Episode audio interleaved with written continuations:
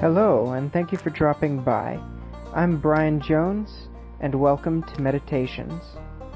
I've always believed that there's a lot to be learned from the ancient philosophers like Plato and Aristotle. Though their works are old, they contain some brilliant gems to be mined by those willing to dig just under the surface.